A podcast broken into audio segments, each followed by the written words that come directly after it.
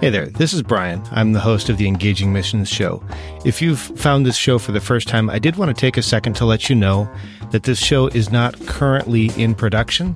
You're certainly welcome to check out all of the archives, but we don't have new episodes coming out at the moment. However, I did want to take a second to highlight one of the sponsors that sponsored the show a while ago. They're not currently sponsoring the show, but if you're looking for a place to invest in the kingdom, I'd recommend checking out Megavoice Audio Bibles. You can find them at megavoice.com or you'll find a link in the show notes. And I would encourage you to just check that out and see if maybe that's a fit for your giving. There's no compensation here or anything like that. I just wanted to highlight them. And with that, I'll get you back into the regular program.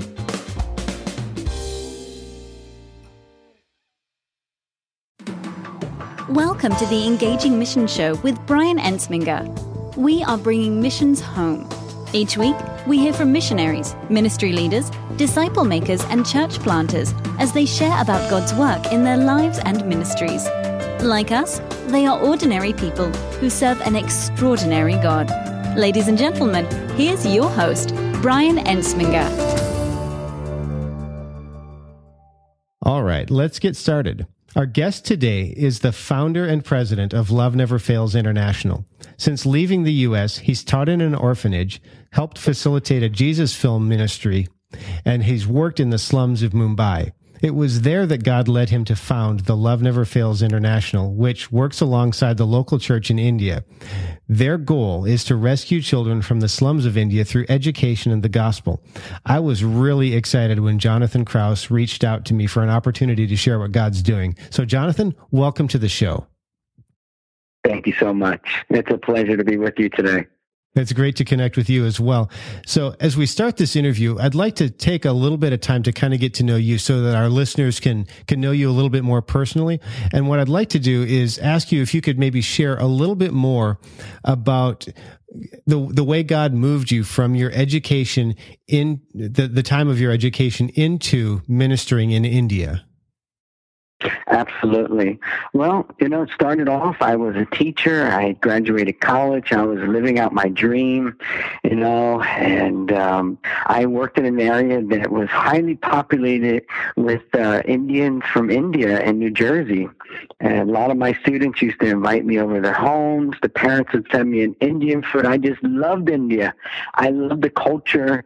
And then one day, uh, some friends, a couple from church, invited me over their home, and we watched Slumdog Millionaire. Mm.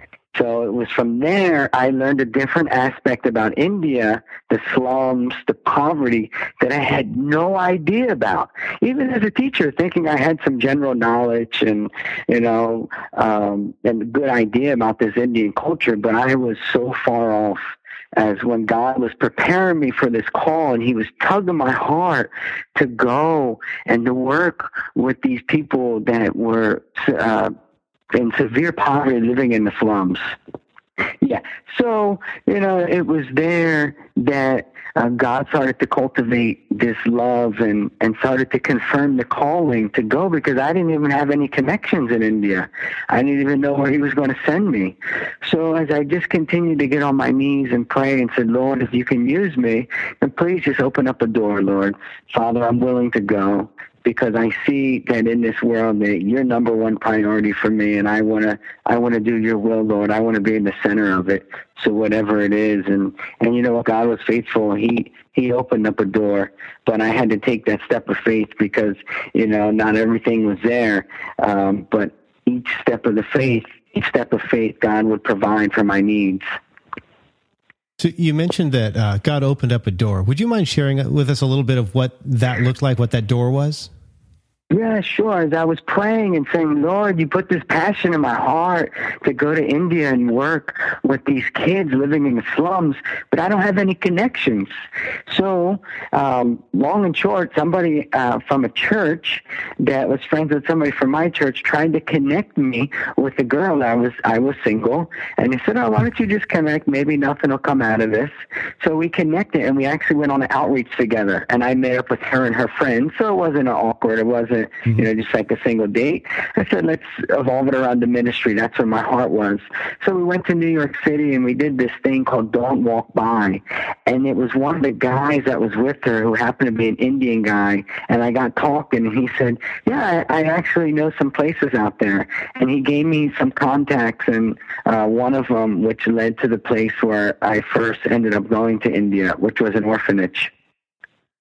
And as we think about your, your life in, in your ministry in India, there's a, a, wide range of missionary experiences, everything from people who live in heavily populated, heavily industrialized areas all the way to uh, sort of people who live in the bush, if you will.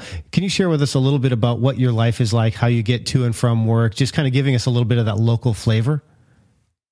Sure. Uh, do you want me to go into what it was like when I started off in the village, or um, I can talk about what it's like now living in Mumbai? Well, why don't you talk about what it's like right now? Sure. Well, I live in Mumbai, which is uh, you know the most um, densely populated city in the whole entire world, and it's just to give you an idea, uh, put it in perspective. It's twice as densely populated per square mile with people than New York City, and that doesn't count all the roaming cows and the goats running in the streets and the over two hundred thousand wild dogs they estimate that are in that city. Um, so yeah, I I stay about 45 minutes um, outside of a main slum that I work in, but there are many slums, um, you know, around me. It's just that that's not where God opened up the door. So, you know, nowadays I've been blessed. I have a car. I'm able to drive to work. And, uh, you know, the police often stop you over there. So usually like once a week I'll get stopped by the police and they do these random stops. They pull you over and it's an opportunity to speak the language to them and, hmm. you know, see how much money they'll, they'll try to get out of you. Uh, so that's a very different thing. It's like you pay the ticket, they give you a receipt right there and you're on your way. So I go to work. It's about a 45 minute drive. It's extremely busy traffic. You know, I usually get into a couple of fender benders each week, uh, but the speed's not that fast. So I haven't had any uh, damage physically where I've gotten hurt. But my car is another story. Hmm. Um, I go into, I, I drive about 20 minutes outside of the slums uh, because I just never had peace to drive my car in there as, as a foreigner. Um, Mm. Uh, being that it, it, would just not go over too well. So I, I drive about 20 minutes before I get to the slums, and then I catch an auto rickshaw, rickshaw the three wheel little vehicle. Mm-hmm. They drive me in, and then I get like a five minute walk up into the center we have where the kids come. And then we have 25 kids that come in, and we give them the full gospel. We do praise, worship the kids. We encourage them to lead in the worship. Um, and I work with people to play the guitar. Uh, we sing songs in their language, Hindi, Marathi, and then we also do English. And we have an English uh, program where we teach them English. But in the center of, of all this, in the foundation, it's about teaching them about Jesus and bringing them, uh, you know, to the Lord so they, they can know their identity in Jesus Christ. Have you found that your experiences with traffic and with being overseas in a place like Mumbai has caused you to reevaluate your what the way you used to view material possessions and things like that? Yeah, absolutely. You know, before I went to India, I was a teacher, so I wasn't rich, but by any means I wasn't poor. I had a nice Lexus sports car. It was my dream car when I was in college, and then I got out after working a little bit, and I enjoyed my car. I took care of it, and uh, when I went over to India, it was uh, four years until I even got a vehicle because traffic was just so insane. I did have a motorcycle, but just after a couple accidents, I just had to give it up. It was it's just really dangerous dangerous. People don't use uh, blinkers. They don't stop mm-hmm. at red lights. So I just opted out for public transportation, which is a thrill. It's like a day in the amusement park with some of these drivers over there. But then I got the car, and then I have a three. I have a three-cylinder car over there. It's fine for me. It meets our needs, and um, it, it's definitely a lot different, you know. Because before in America, I washed my car every week, and I wax it occasionally and vacuum it out, and go through the big car wash, and you can watch the machines do it. Well, there they don't have that You know, there's no machines you can bring it to. Actually, I pay a guy five dollars a month. He washes my car every day uh, where I live at with a bucket of water and a dirty cloth. But that gets the job done. I'm mm-hmm. satisfied.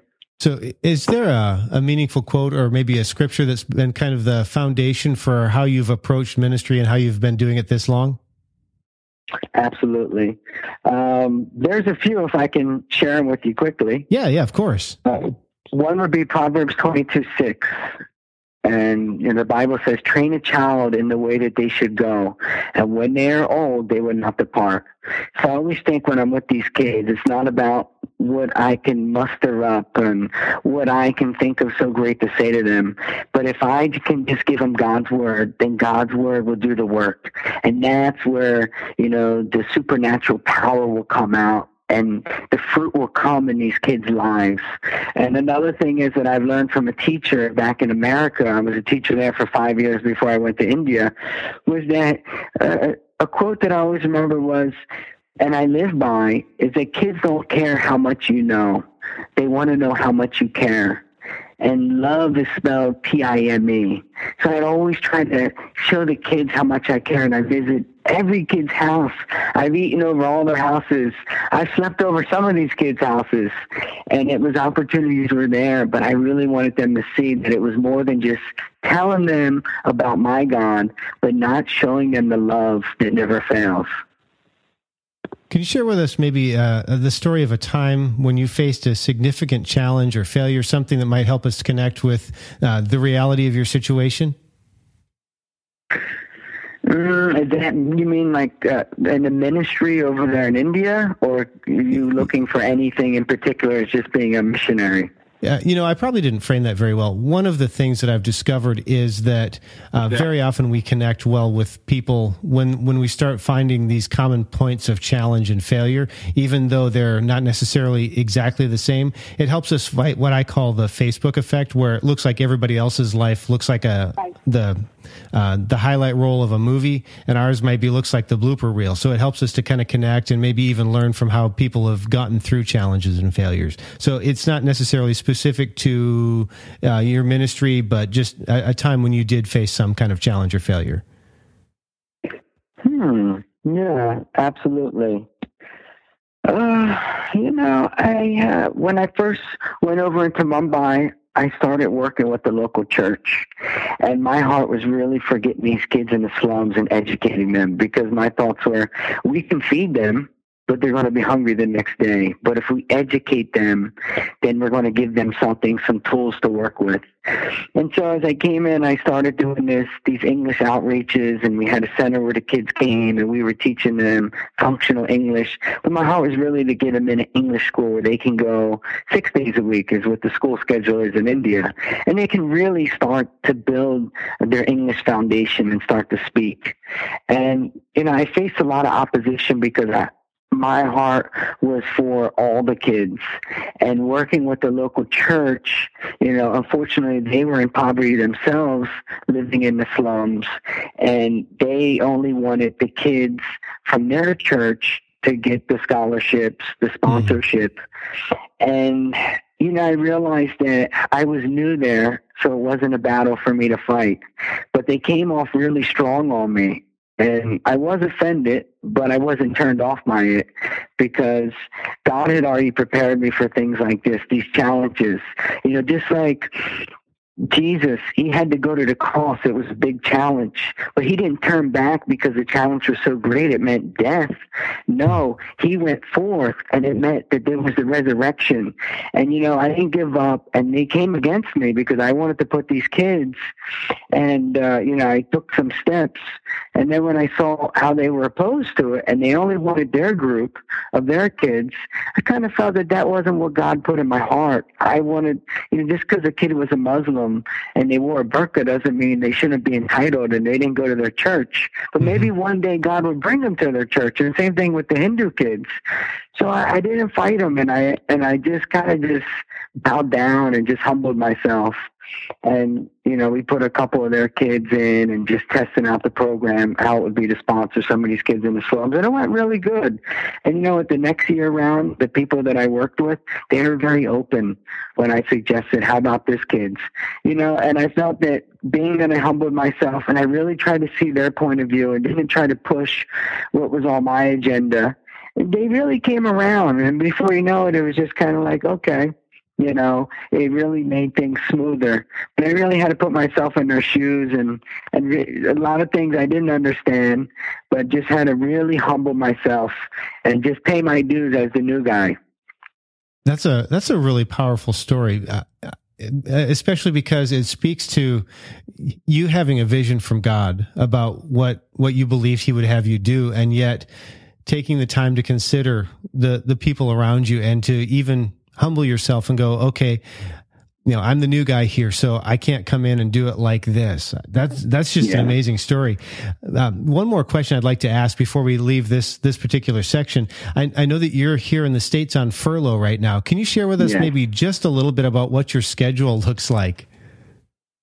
Yes. Uh, schedule looks like meeting with people that are supporting our ministry to give them personal updates, um, you know, whether it be by just uh, going out for a meal or visiting them at their home and showing them some short video clips and pictures and sharing particular story that God has, you know, put on my heart and some of the fruit of our labor and some of the fruit of their support, kids that came to know Christ.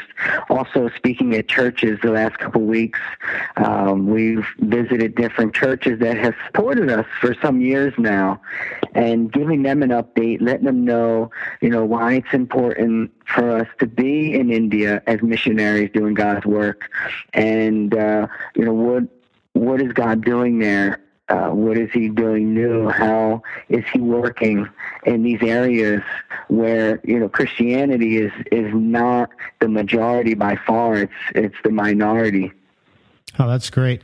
Now, for, for those of you who are listening, I would like to mention that, you know, Jonathan is here on furlough. And like many missionaries, I'm certain that there are opportunities for p- additional people to become involved in what he's doing. So if you're connecting at all with him, I would like to recommend that you stop by the show notes, which would be at engagingmissions.com slash Jonathan Kraus. And I'll, I'll have some links there for you to connect with him if you'd like to. Just, I, I want to make sure that you have a path to him if that's the direction that God's leading you. Now, that's going to be uh, the end of the time that we have here. We're going to go ahead and take a quick break.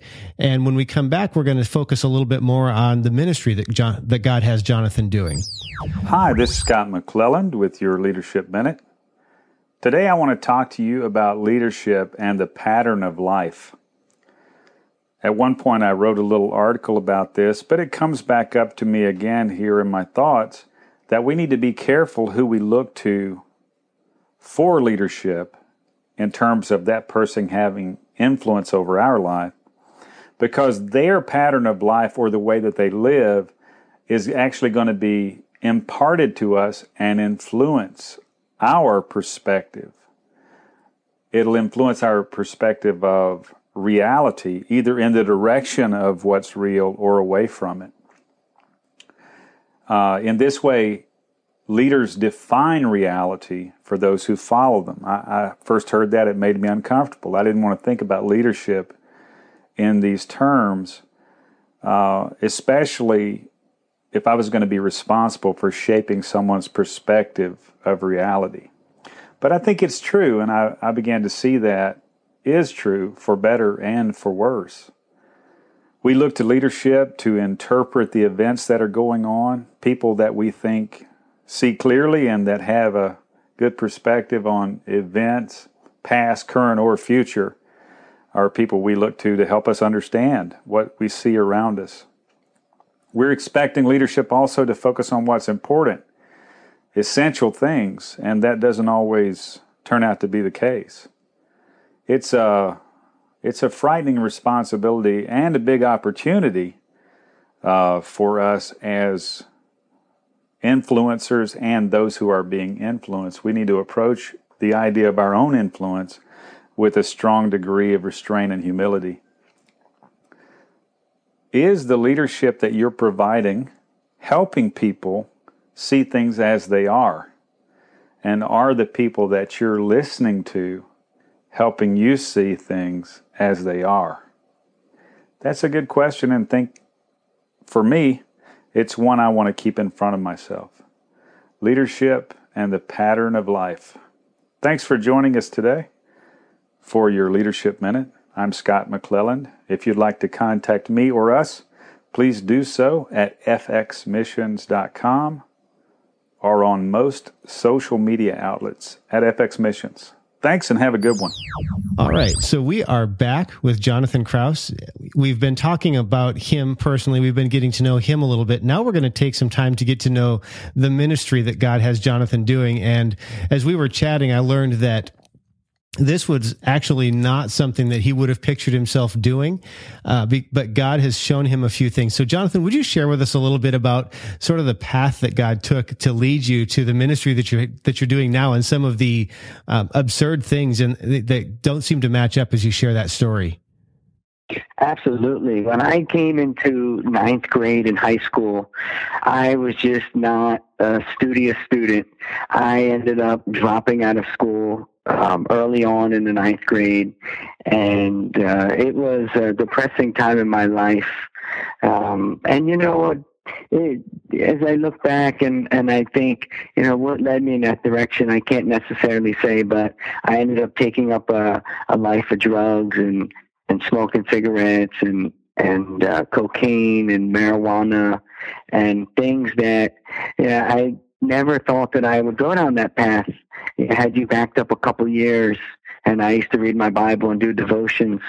Um, so going back to school was beyond me, but God had a plan, and it was beyond me because the plan was I, I went and I went back and I took some classes. I got my GED. I ended up getting to a community college, and then by the grace of God, I ended up getting accepted into Rutgers University, and then from that point, I ended up obtaining um, my doctorate degree, and to even come out and be a teacher it was just actually when I got out of uh, of Rutgers in my bachelor, I had a teacher that asked me to come in as a proctor and, and just help grade papers and, and do some testing. And that community college ended up hiring me as an adjunct professor, which was my first job out of college. And I just think it's God's sense of humor and him giving me double for all my trouble and him just, you know, using my weaknesses and confounding um, as the scripture says that God uses the weak to confound the strong and the foolish to confound the wise. Wow, that's that's great. So we, we know that with your ministry, you are meeting the practical needs of, of people through education, and that you are partnering with local churches. Can you share with us uh, some of the specifics around the ministry that you're doing, how it is that it impacts the slums? Yeah. So what what we do is uh, kind of using approach to where not just going in and saying, "Hey, listen, I'm a missionary. I want to teach you about Jesus. Come." But more or less, I heard it once said, "And oh, you Christians, we don't want you in India." And I, and then I said, "But listen, you know what? We're here to teach English." Oh, you're you want to teach English? That's different. Come, because English is a commodity in India, and it's in the public schools. They don't teach English. It's a luxury. You have to pay for it, mm-hmm. and most of the families in the slums can't afford that. So us going in and saying we're looking to teach your kids English, so they're willing to compromise on their faith, their beliefs, uh, believing that English is going to take their kids places that they never got to go. Mm. So the parents are well intentioned. Um, and also, it's kind of like this when you go up to somebody and you wake them up from a deep sleep with a flashlight, they're probably going to be a little bit offended. Mm-hmm. But if you you know, slowly wake them up. It's kind of like when you bring the gospel to somebody. If you just come up and just scream in their face about the Bible and the gospel, they're going to be a little offended. But when you come in with education, the guards down, they see that you're helping the community and that you want to help the kids. So we do teach about Jesus. We don't hold anything back. And it is these kids, they all get a Bible, they get memory verses, and they learn as just like it would be in America. There's no holding back. And um, you know, it's it's just an opportunity to be able to be there in the slums, and then it takes away some of the focus of oh, they're just here to convert and to turn us into their religion. So I haven't had that problem. I've had a couple kids where their parents wouldn't let them come anymore. They said because it was too much Jesus. So working with the local churches, we just use that model where we are working in a couple different slums, and we have one with another church uh, that we're looking to do, and uh, we just had preliminary meetings, and we're looking to put that model into place where it's centered around the English, but the deep foundational roots are in the gospel. And, and um, how how many years have you been doing this now in the slums of Mumbai? Was it is it like three four years? Uh, four years in Mumbai, and oh. I did one year in the village before Mumbai. Okay, and what kind of what kind of transformations have you begun to see in the community as as a result of what you're doing? Yeah, yeah, I see that the kids are more open to the gospel. That when we do programs on a large scale where it opens up to uh, let's say VBS, these kids will bring their friends and they'll talk about the joys that they have from knowing Jesus that they never found mm. from the religion of their of their family. And you will get a couple couple hundred kids that will come out for VBS. Hmm. Wow. That's, I'm sorry.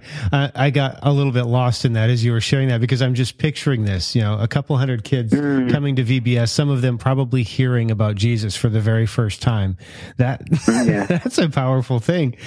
You, you mentioned when we were talking earlier that you live about I, think it's maybe 45 minutes from the place where you currently minister, but there are actually some slums closer to you. So I'm assuming Absolutely. that God had a way that he confirmed, you know, where it was that he was going to have you minister. How did he confirm that? How did you know that this was the place God was leading you? Yeah. Well, first thing I can say is that I learned by burnout because when I first got to Mumbai, I started working with a rather large church where they have about uh, 50 different slums they work in. Wow. So they have a big network. A lot of them are just home churches, so it's just small out of somebody's house. Mm-hmm. Um, so I started going to uh, three different slums that they had me going and setting up this vision that I had to teach the kids English, but to get that quality time, teach them about Jesus, the Bible, sharing stories, praise and worship, prayer time, that was my trade off. I would teach them English, but I want the joys of teaching them about what changed my life, what gives me purpose every day. And as I was traveling around this big city by train and when I first started, the first year, I carried a projector and oh, a 17 inch laptop in my bag. And if anybody here listening knows anything about Mumbai trains in India, the local train, you'll know that it is insane. I watched a documentary and they said on National Discovery, and they said on average, 10 people a day die from these trains because the doors don't close and people hang out and they go on top mm. and it can be crazy. But as I was traveling around and a couple of the slums I worked in, I just didn't feel that there was so much favor I had in those areas. Mm-hmm. Not that I wasn't necessarily connecting um, with the kids, because I felt that they were reciprocating in the love and the relationship. And but I felt in the one particular slum I gravitated towards that. Well, for one, there was a lot of favor there from God with the people. For two, they were really in need. This place was just, it was literally a slum with thousands of people surrounded by their own feces and sewage and everything. And, you know, um, there's something else that really drew me into this place and it wasn't even that I was surrounded by uh, the great volunteer staff like the other two slums. I had lots of volunteers I was surrounded by. This one, it wasn't that. You know, maybe it was uh, that there was an opportunity to kind of have a little bit more availability to do things what God is putting in my in my heart, in my mind and then to recruit people to come alongside, which ultimately ended up happening. So as you as you're setting something like up like this up, and as you're continuing to minister, there are constantly challenges. We've talked a little bit about that, but sometimes mm. there can also be con- discouragement. Has there been anything that, as you've been facing times of discouragement, that has encouraged and strengthened you? Hmm. Yes, I would say, you know as I look back in some of those discouraging times, which many have come, uh, it could have been a phone call back to America to a close friend that was, you know, deep rooted uh, in the faith in the Lord, and they would encourage me to you know just win as many of those kids over as you possibly can mm-hmm. you know just keep sharing those seeds just keep planting those seeds with those kids it was very encouraging um, you know and even though a lot of times i had to facilitate the phone call. Uh, because I find that when you're over there, you're you're kind of like out of sight, out of mind when you're on the other side of the world. And in America, as we all know, it's it's a very fast moving pace. You know, we have a lot of things going on. We have a lot of privileged opportunities that we can do, and over there it tends to be a lot slower. Um, so I would pick up the phone and I would call people. They would really encourage me. But ultimately, that and and then just being in the Bible and listening to those worship songs hmm. really just gave me strength. Um, so those I'm thinking, you know, that's that's probably some of the things that really helped me along that I didn't get so focused on the problems, but being focused on the promises. Oh, that's good. Focused on the promises, not the problems. That's that's that's worth remembering right there. What is it? You know, this this it's a lot of hard work to do this kind of thing. What is it that fuels your passion? Well, like you said, it is a lot of hard work. It's not an eight to skate, you know, nine to five, you're out. Right. The work always can continue because whether it's on the mission field, ministering to people sharing the gospel, there's many times that I've had to minister to the people that give support.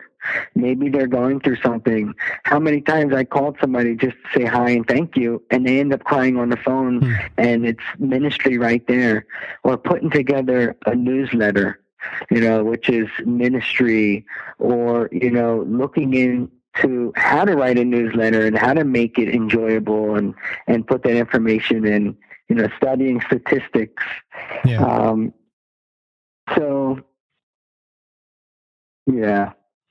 It's interesting that you would mention that. A few months ago, I was talking with a, a guy who wrote some software to help missionaries keep track of their finances and the people that were donating. Mm. And one of the comments that he made was a lot of times it's really easy if you're just looking at a bunch of spreadsheets to miss that somebody hasn't given a couple months in a row. And it's not that you want to follow up with them and go, Hey, why didn't you give?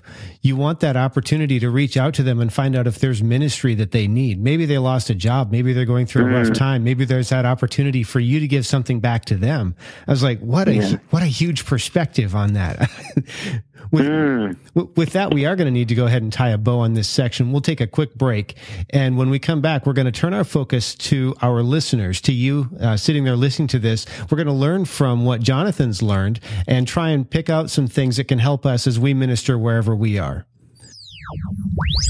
Do you know a ministry leader, church planter, or a missionary who you believe would be a great guest for our show? Why not let me know about them? I rely on you and my former guests to help me find missionaries and ministers who are rock solid in what they do and how they approach ministry. I'm not necessarily looking for the proverbial rock star. Many of my guests have done things that might seem amazing and others are heroes of the faith simply because of their faithful obedience. But all of them have one thing in common. Jesus is the absolute center of what they do and why they do it. If you know somebody who fits the bill, let me know send an email to feedback at engagingmissions.com and let me know who they are and how I can reach out to them. And be sure to let them know that I'll be reaching out to them as well. Again, that's feedback at engagingmissions.com. And we're back with Jonathan. We just finished up talking about the ministry that God has him doing and some amazing insights there, especially about looking at God's promises instead of perspectives. I, am still processing that. I, am just so thankful that he shared it. That, that's something that I can stick in there and kind of hang on to. As we enter this last section, though, we are going to take another shift. We're going to take our focus and we're going to put it on you as the listener. I know from looking at some of the stats that I have and, you know, some of the people that subscribe to the newsletter and things like that, that the majority of the piece, people who listen to this show are here in North America, in the U.S., and they're not called to full-time missions, although they care about it. So they're people who are called into the marketplace, uh, housewives and fathers and mothers and people working jobs just like I am.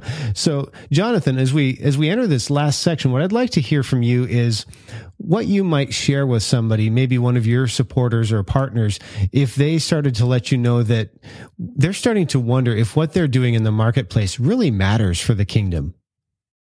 Amen. Absolutely, Brian.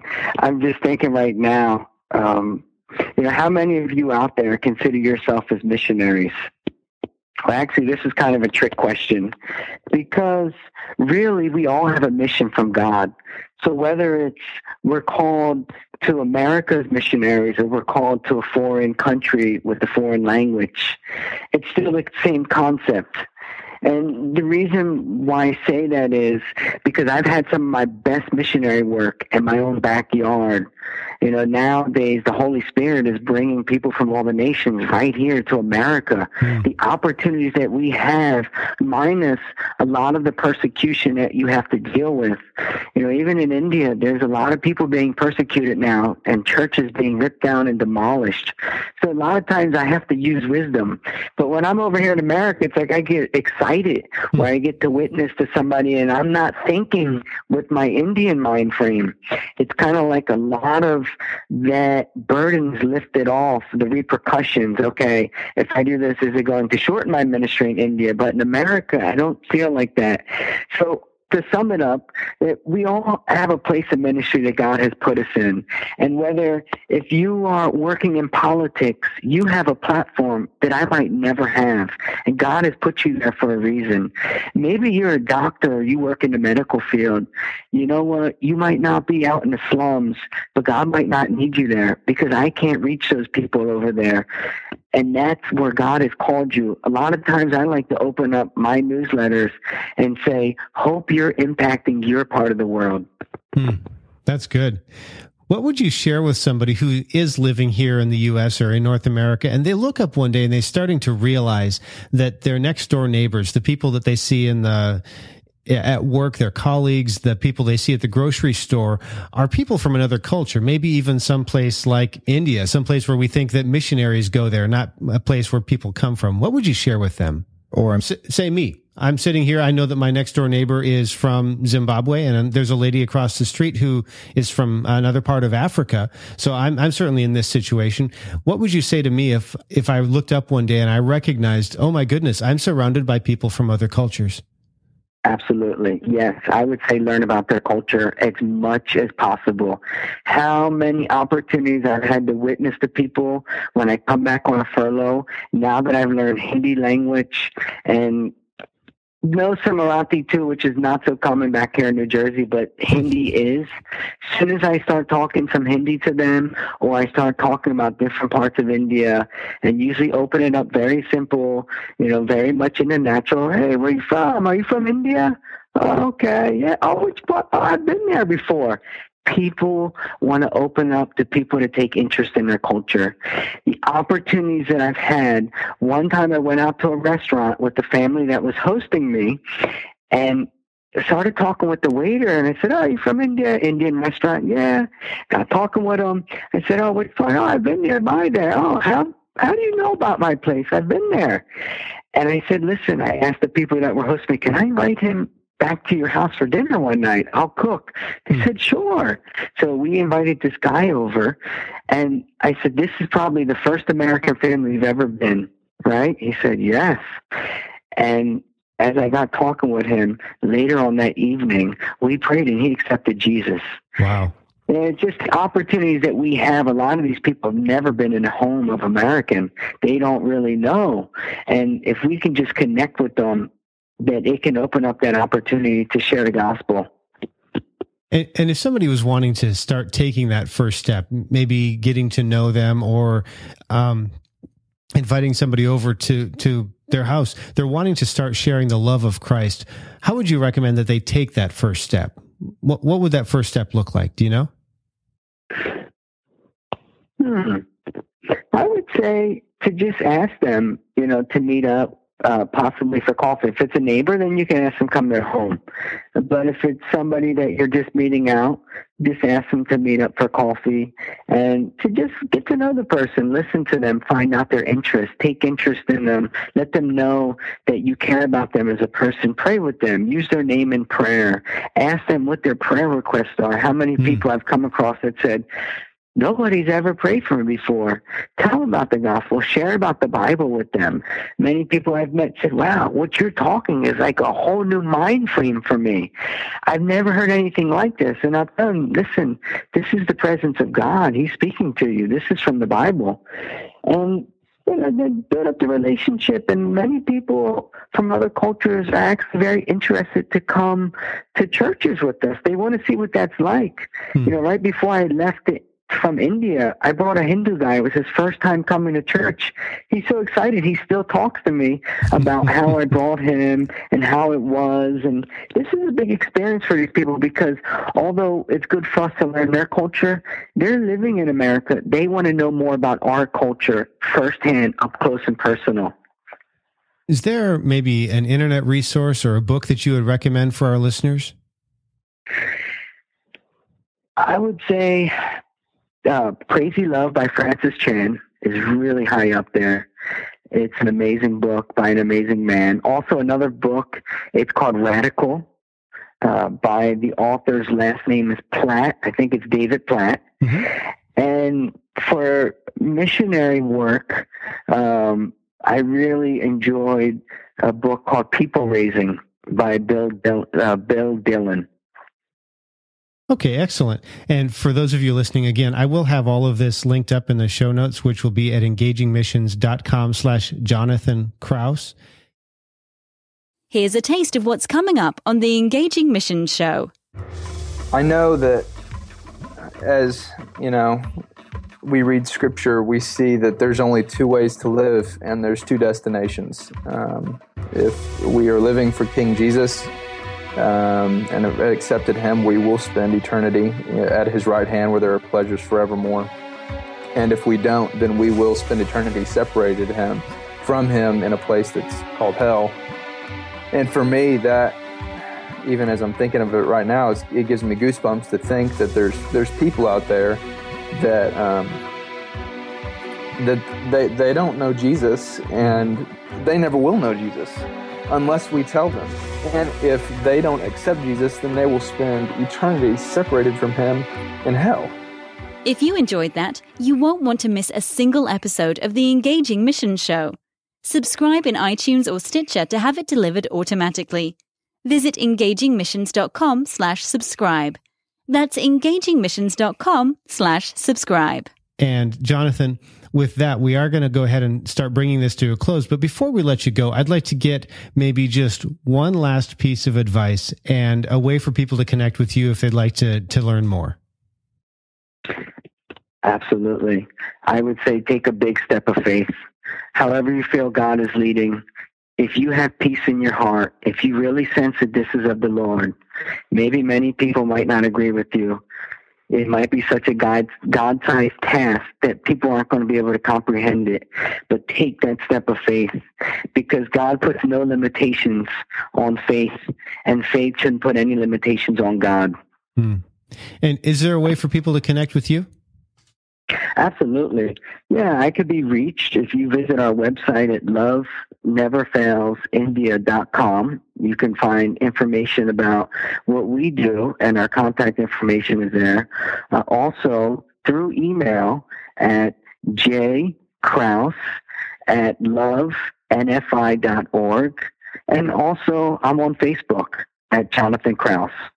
Okay, excellent. Jonathan, thank you so much for being here today. This was an absolute pleasure. I really do appreciate it. Absolutely. Thank you so much, Brian, for everything you're doing to connect us uh, back to the people in America. And I really find it a joy to utilize your resources and for the hard work, the effort that you're doing to follow through with the mission and the purpose God has put in your heart. Wow, I, I appreciate that. Thanks for listening to the Engaging Mission Show. You can find more great content like this, along with show notes, by visiting engagingmissions.com or by subscribing to the show in iTunes or Stitcher. If you enjoyed the show, please leave us an honest rating and review in iTunes. Audio editing was provided by Jeff Butterworth of Sound Paradigm Studio. Thanks so much for joining us. We'll be back next week.